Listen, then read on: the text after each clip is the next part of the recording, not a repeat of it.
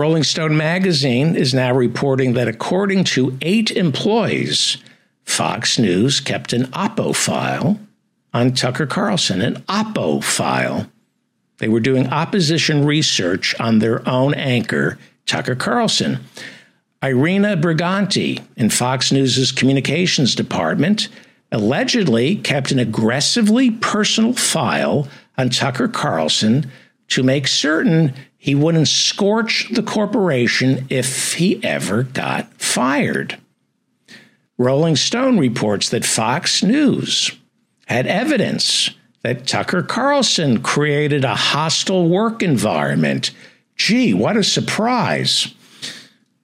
A hostile work environment where the C word was thrown around like candy beaten out of a female pinata. In other words, Fox News was fully aware that Tucker Carlson was an abusive boss. He was making people's lives miserable. And instead of saying, we need to stop Tucker Carlson's workplace harassment, Fox News said, great, now we have something on him. The Wall Street Journal is reporting that Fox News fired Tucker Carlson primarily because evidence handed over to Dominion's lawyers during the discovery phase of the trial revealed in Tucker's text messages that he had a propensity towards referring to one of the top female bosses at Fox as a C word.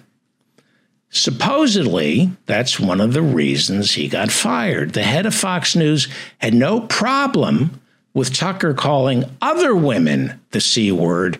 She just didn't want him calling her the C word. There is also reporting that Rupert Murdoch wanted Tucker fired because Tucker, and I wish I was making this up, was making Rupert Murdoch uncomfortable because Tucker, and I wish I was making this up, was getting a little too Christian. Because that's when I watch Tucker Carlson, the first thing I think is, boy, that guy, what a Christian. Rupert Murdoch felt Tucker was developing a messianic complex and was cloaking himself in the re- uh, religious right, the Christian right, and that makes Rupert uncomfortable. He thinks it's unseemly. Beating up on the transgender community, giving license to gun nuts to shoot up gay bars and black churches, that's fine with Rupert. But Rupert draws the line when you get a little too close to Christ. These people are messed up. These people are really messed up. You're listening to The David Feldman Show. You happy, self actualized hump.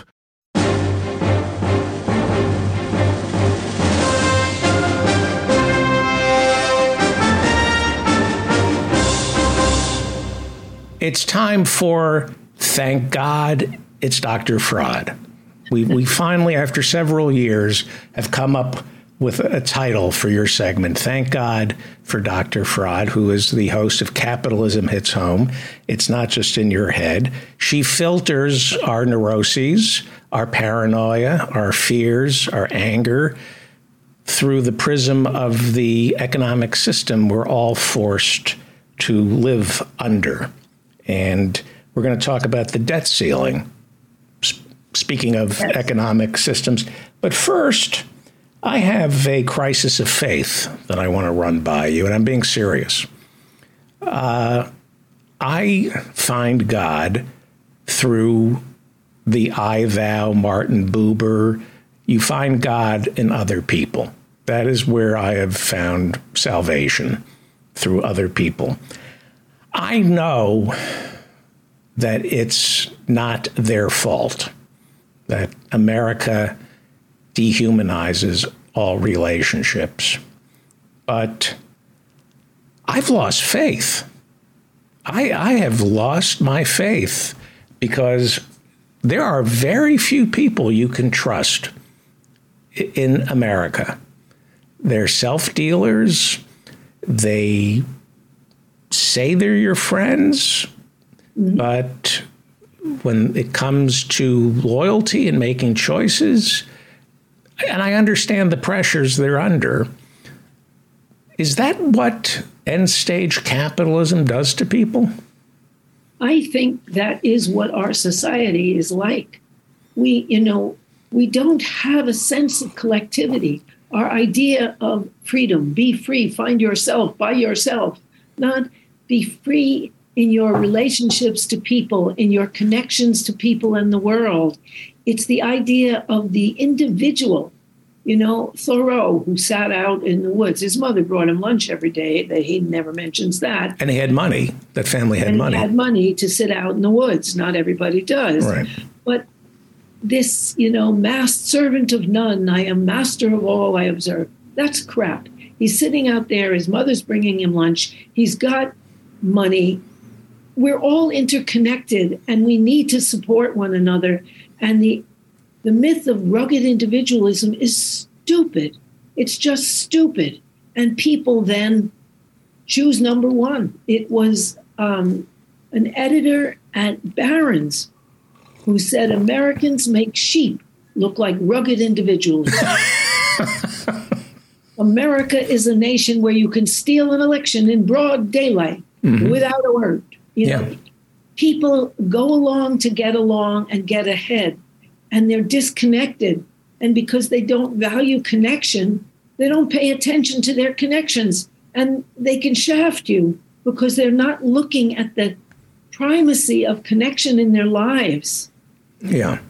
That's why their relationships fall apart because they're basically seeing the other person as an extension of themselves and being betrayed when that isn't the case. Being betrayed when that isn't yeah. the case.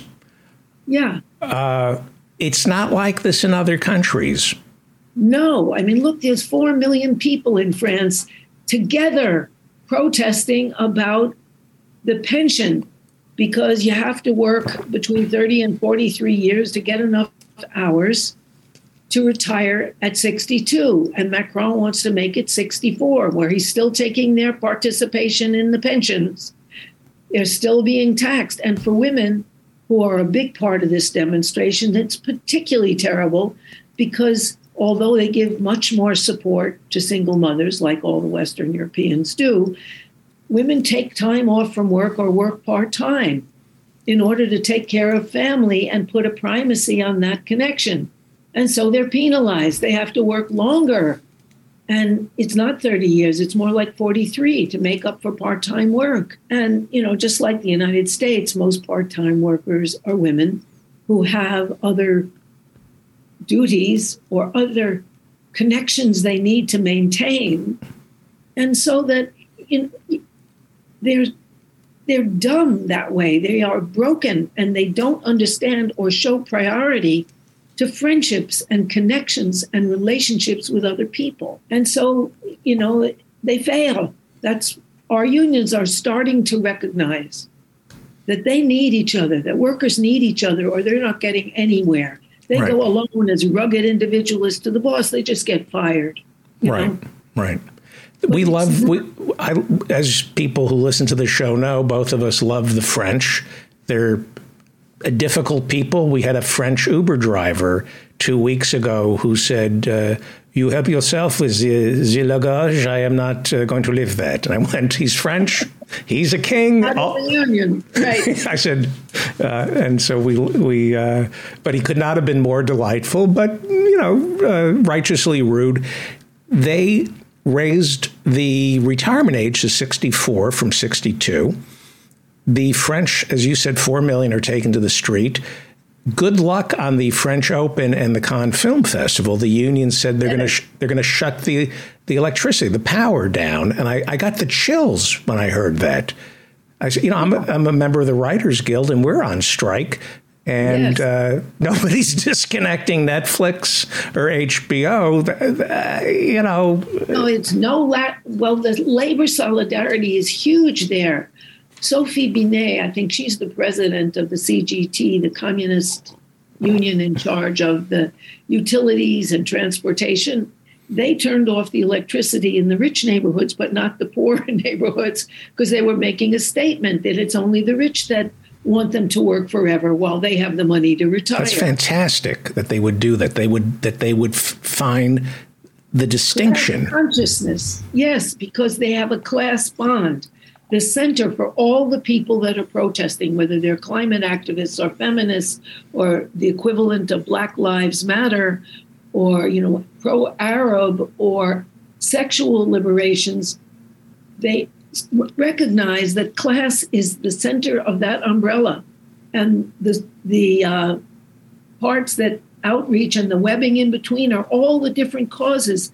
But class, who rules, who has the money and the power, and who doesn't, is the central whole. Because creating divisions between people is a capitalist specialty. Right. Divide the people. First, divide the women from the men by not allowing abortion and giving men more privileges. Then the black people from the white people, and so on. Right. And so, you know, we can't let that happen to us. And the French understand that.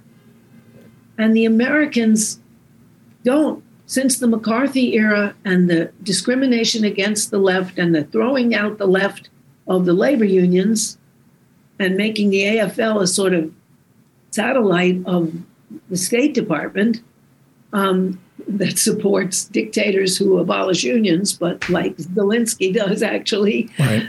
Uh, but, you know, that we don't have that class consciousness. Right. And Harvey J. Kaye last last Friday night we had Professor Harvey J. Kaye on, and he's written extensively on British Marxist historians. Brilliant, brilliant professor, and he quoted somebody, and I I forgot the name, so people should go back and listen to the episode. That you have to keep asking for more freedoms. You don't accept the status quo. That you have to always demand more democracy, not give an inch, but take an inch. And when you read about the French saying, no, the retirement age is 62, as Americans, we say, well, really? I mean, 64? We'll take that. And the French are teaching us no, we don't give an inch. The, the oligarchs have to give an inch. Lower to 60. They are not our friends, they are our adversaries. And, and here in America, I saw Tim Kaine, who Hillary picked to be his, uh, her vice president. He's a, he's a disgrace. And during uh, uh, Christopher Smalls, the guy who founded the Amazon Union, was up before Tim Kaine's committee last year. And Tim Kaine, Democrat from Virginia, says, you know, why can't we work as a team? Why can't, you know, Amazon is a good company. They're providing jobs in my district. Why, why, do, why do we have to have an adversarial relationship between unions and management? Because that's the dynamic. That's the way it has to be. Get out of the Democratic Party, Tim Kaine, if you don't understand that. Well, it's the idea of exploitation that first of all, Amazon would never hire you unless they made a lot more of their la- your labor right. than they give you. And they're they've we have Bezos taking himself to outer space with 500 million dollars and people are going from crisis to crisis, not even from paycheck to paycheck. Right. Because the pay is bad, the working conditions, they, Amazon hurts more people than any other employer because the warehouse conditions are so bad. Right. And his interest is in using you for more money for himself. That's not a team. Right. That's I mean, uh, these guys love, these guys love, you know, Bezos wanted to buy some team, I think in DC, they love owning football teams. And if you say to them, hey, why does your team have to play against the, the, the Giants? Why can't they work together? Doesn't that's not how it is. You try to destroy the other side. You try to win. And until the until we what take it we we, we can't nobody's going to give us permission to to of course not that's what revolution is about. And that's what mass strikes are about. And that's what strikes that are a strike of a whole society are about. That's what a general strike is the recognition that it's our labor that create the world that the rich live in. And yet they have control because they have the money. Well, we have the mass. Unless right. we're split apart, we have the masses and we can win. And the French understand that. So they're out in the street saying, We are the people, and we, not I, one lone, but you know, they're not the Lone Ranger. I remember this joke that was around when I was in high school about Lone Ranger and Tonto are galloping along together because they always have some indigenous faithful sidekick. Right. And Lone Ranger sees and is alarmed and he says, Tonto, we are surrounded by Indians. And Tonto says, What do you mean, we, white man? Yes, I remember that joke. What do so you mean? That's yeah. like the team. Uh, the Native Americans were not on the same team. 55 mil- million of them were murdered. And that's the, con- you know, the conservative estimate. That's not team playing. Right. And, you know, that that ideology masks exploitation, right. masks the idea that it doesn't pay to, to uh, hire you unless they can rip you off. Right. And it's all about it's all about civility. Uh, I want to get to the debt ceiling in a second, but I have been getting a twelve dollar a month charge for a service that I have been trying to cancel. Visa will not cancel this. You have to go to the company and good there's no place on the website to cancel it and I'm trying and it take I could I'm not going to let $12 a month go to the company. Right? It just it's and you know, I guess a doctor would say to me it you shouldn't be this upset about this but between the company that won't reverse the charges and my credit card company that keeps charging me and I have to call every month. And I thought, I'm being dehumanized by yes. my visa people and the company that's exploiting me and they the people on the other end of the phone or the or the chat that I have to do they're dehumanized and they may not even be human beings.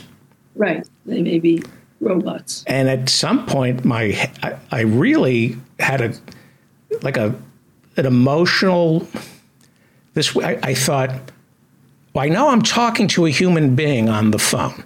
I know I think I'm talking to a human being, but in a couple of months, will I know whether or not I'm talking to a human being with AI? And then I thought, if I could threaten to tar and feather somebody on the other end of customer service, if I could spend three hours uh, talking to artificial intelligence and describing what I'm going to do to him, his mother, his family, his future children, uh, and just for four hours get to talk to a, a, a, a chat bot, and without the chat bot saying, uh, you can't talk to me this way. I need you to be civil. I may go all in on AI if I, if I can start to but really, you know, really, I end up having compassion for people because Emily Guendelsberger, in her book On the Clock, describes call center work. What you're trained to do is when people make a complaint, you tell them that the solution is the more expensive product. That's what you're rewarded for. Right. And your supervisor listens in and makes sure that you do that and then you're evaluated at how much extra money you bring in. So you're not supposed to solve the problem, you're supposed to get more money from the company. And that's what they're doing. And they're working very hard, answering many phones at once. And they don't want to help you solve your problem. And they don't want to lose your $12. They want to sell you something more expensive. That's their job. Right. And until you could organize the society so that the biggest employers aren't things like Amazon call centers, Walmart, and fast food, which are all on the clock and all oppressed workers, then um, the person isn't going to treat you like a human being because she can't afford to. I had I had an experience last year with my bank and I'm on the phone, and I don't want to be the ugly American asking, "Is this? Are you an American?" I've done that before, and I find I don't want to be that guy, you know. And I'm talking to a woman who is clearly not in the United States. I'm giving her my per- my social security number, my mother's maiden name, uh, the best man at one of my weddings, all the, and I hear a chicken and then a, a rooster, and I and I realize, oh my God, this is I am talking to somebody on a cell phone in rural wherever. who is sharing a room with a rooster. And I start feeling like a horrible human being, like like an ugly American. And but you're a cheated American. The thing is, right. you're, you're cheated. And so I'm, I become the bad guy. They make me the bad guy for just wanting to get a charge reversed by hiring somebody who shares a hut with a rooster, which is, I guess that's good. Well, I don't know if it's good. They're probably paying them terribly. However, I find in talking with people, and look, I was on for an hour and a half because since my checkbook was stolen and I couldn't have Social Security sent to that check number. And so to change it, I had to be on I had to call. There was no way except going there. Then there's a long line all the way there, down way downtown, and they may not get to you. So it's better to be on the phone where I can do something else for the hour and a half. But I found I do better with compassion. I said, My God, they must have you answering so many phones that it took an hour and a half. Right. Whoa, why don't they hire other people? And he said, It's not so bad for me. I'm older, at least I'm decently paid with seniority, but these young people are really getting hurt. And then I, I, said, Well, you know, I hate to be on this long line of haranguing callers, but this is what I need. And he did it. Right. And he said, I'm glad you didn't yell at me. I'm right. just doing my job. And I, I find compassion is more effective than getting angry at them because then you're just another angry American. You can say, My God, your working conditions are terrible. Right that you have to cheat me here. You know, I, I realized. sorry for both of us. I realized I used to be a New Yorker. I moved to California, lived there for 30 years. I moved back here. I forgot that in New York, you get up and there's no hot water, and you go to work without a shower and you and the subways are shut down so you either take well, back in my day was a gypsy cab or you walk and you showed up to work sopping wet and people go that's new york you know you roll with it today i have a, a white towel that i put in the sink i turn on the hot water and rust starts coming out of my pipes and permanently stains my beautiful new white towel. And I, I thought my head was going to explode. And then I remembered, oh, that's right. You're a New Yorker now. That rusty pipes and things get destroyed and you can't sweat the little stuff. Anyway, the debt ceiling. What, what is go what is going on with the the debt ceiling? The, well, what's going on with the debt ceiling is we are the biggest debtor in the world, and not only are we the biggest debtor, but the Republicans are threatened not to raise the tax the debt ceiling, but instead cut social services. And the Democrats are saying no, extend the debt ceiling, and no one is saying hey, we don't have to have a debt ceiling. How about not spending 840 billion on the military? How about reversing the 1.7 trillion dollar tax cut that went to the rich? How about instead of social security tax ending at incomes of 160,000 and up, how about taxing all the way up to the gazillions that uh, the billionaires make? Right. Hey, how about not only taxing the property that lesser wealthy people own, like their car or their home. How about taxing their wealth, their stock and bond income? Whoa. How about really cracking down on the offshore tax havens? Whoa. How about when you have people like Trump bragging he didn't pay taxes, having him arrested immediately? Wait a minute. What's off the chart? What's off the discussion, which is between cutting Medicare and cutting child care and Medicaid and Social Security or being indebted. And being indebted is stupid. They shouldn't. They should raise taxes because the United States is going down. The year 2000, 70% of the world's currencies were held in dollars that they could then, they bought treasury notes and then they could trade with each other. Well, now it's 45%. And all the BRICS countries are trading either with the Chinese renminbi or the yuan or their own currency. And there's 12 nations lining up to join them.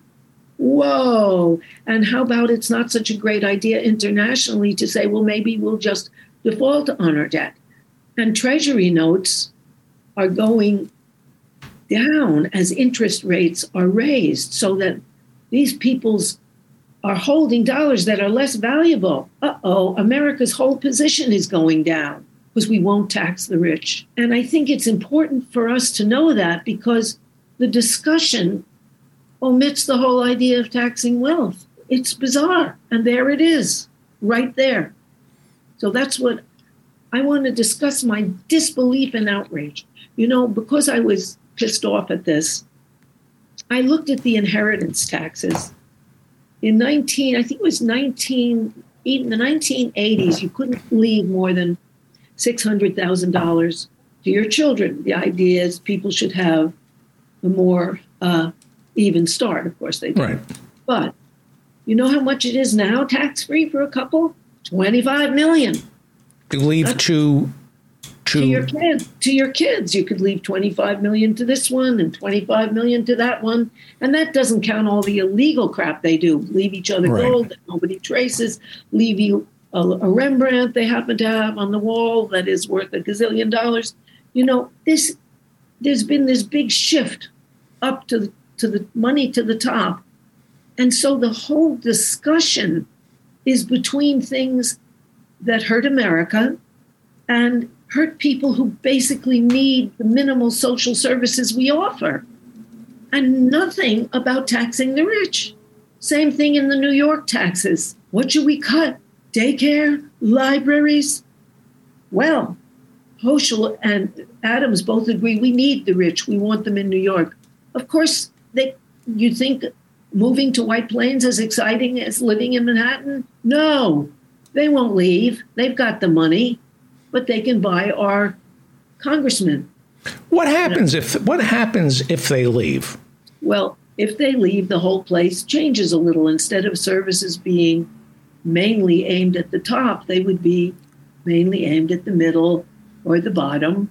And we would look, it's not like we would probably end up with more tax money because the middle and the bottom are taxed more.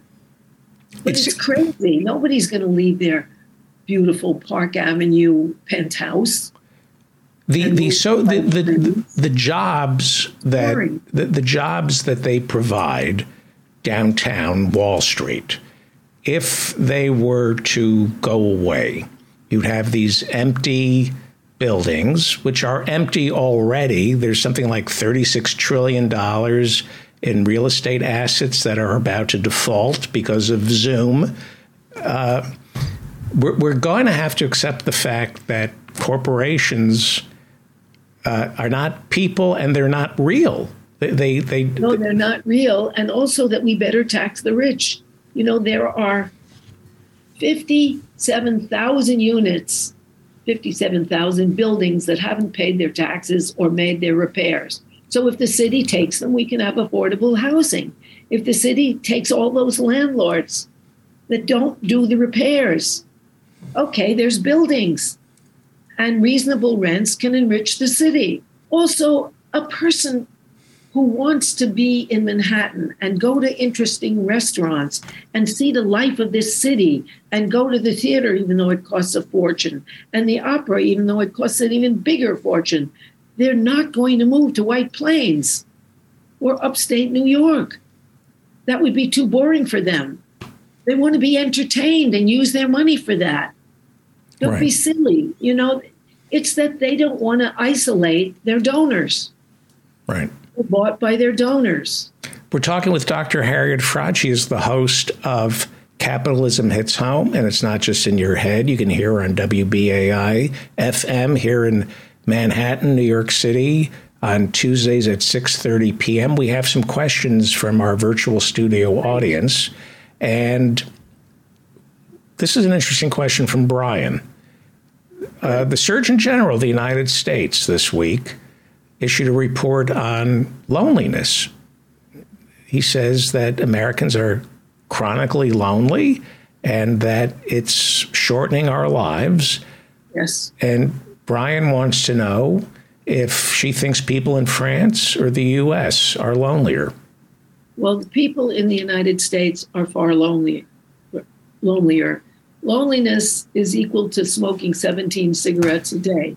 It's dangerous there was an interesting um, experiment, which was so successful they discontinued it, where they, a woman got a grant to take over a single occupancy hotel and make small rooms for elder people on Medicare and big collective rooms where there were movies, where there were joint activities. And so people weren't in their tiny little lonely cubicle, unable to walk to the park because it's dangerous and isolated they found that the Medicare costs went way down because loneliness kills people, and Americans are far lonely, lonelier. The book, The Spirit Level, really goes over that. We are far lonelier because we're more isolated. In France, starting at three years old, you're in a good public daycare. Okay? You start making bonds with the kids you'll be with probably until you're ready for school and then you'll be in an after school program that's free and then in the summer a pro- summer program that's subsidized so it can't be more than 15% of your income. So they're always together.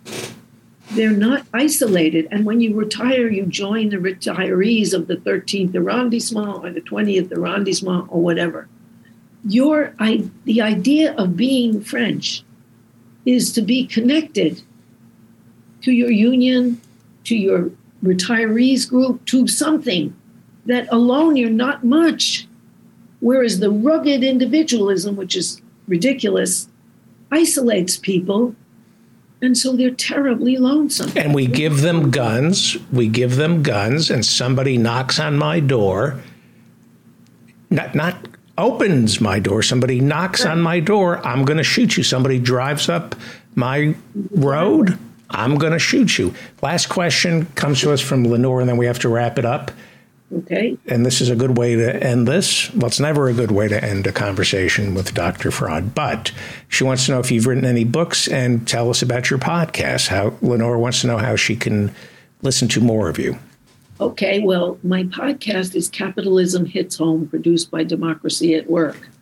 And I also I'm on a podcast with Liam Tate and Ikoi Hiro called It's Not Just in Your Head, where we invite guests and talk to them about topics that have something to do with psychology, even though they're not the narrow band of psychology that's usually presented. And if people want to reach me, they could either go on my website, harrietfraad.com, or hfraad, F R A A D, that is, at gmail.com, and reach me. So I'm not so hard to reach. Well, I speak for everybody. I love you. Thank God for Dr. Fraad. We love you. Well, I am really glad to be here. I think this is a great show, and I love your audience. Well, it's great because of you. I mean that. Thank you, Dr. Harriet Fraad. Thank you. It's great because of you, David. Thank you. bye bye.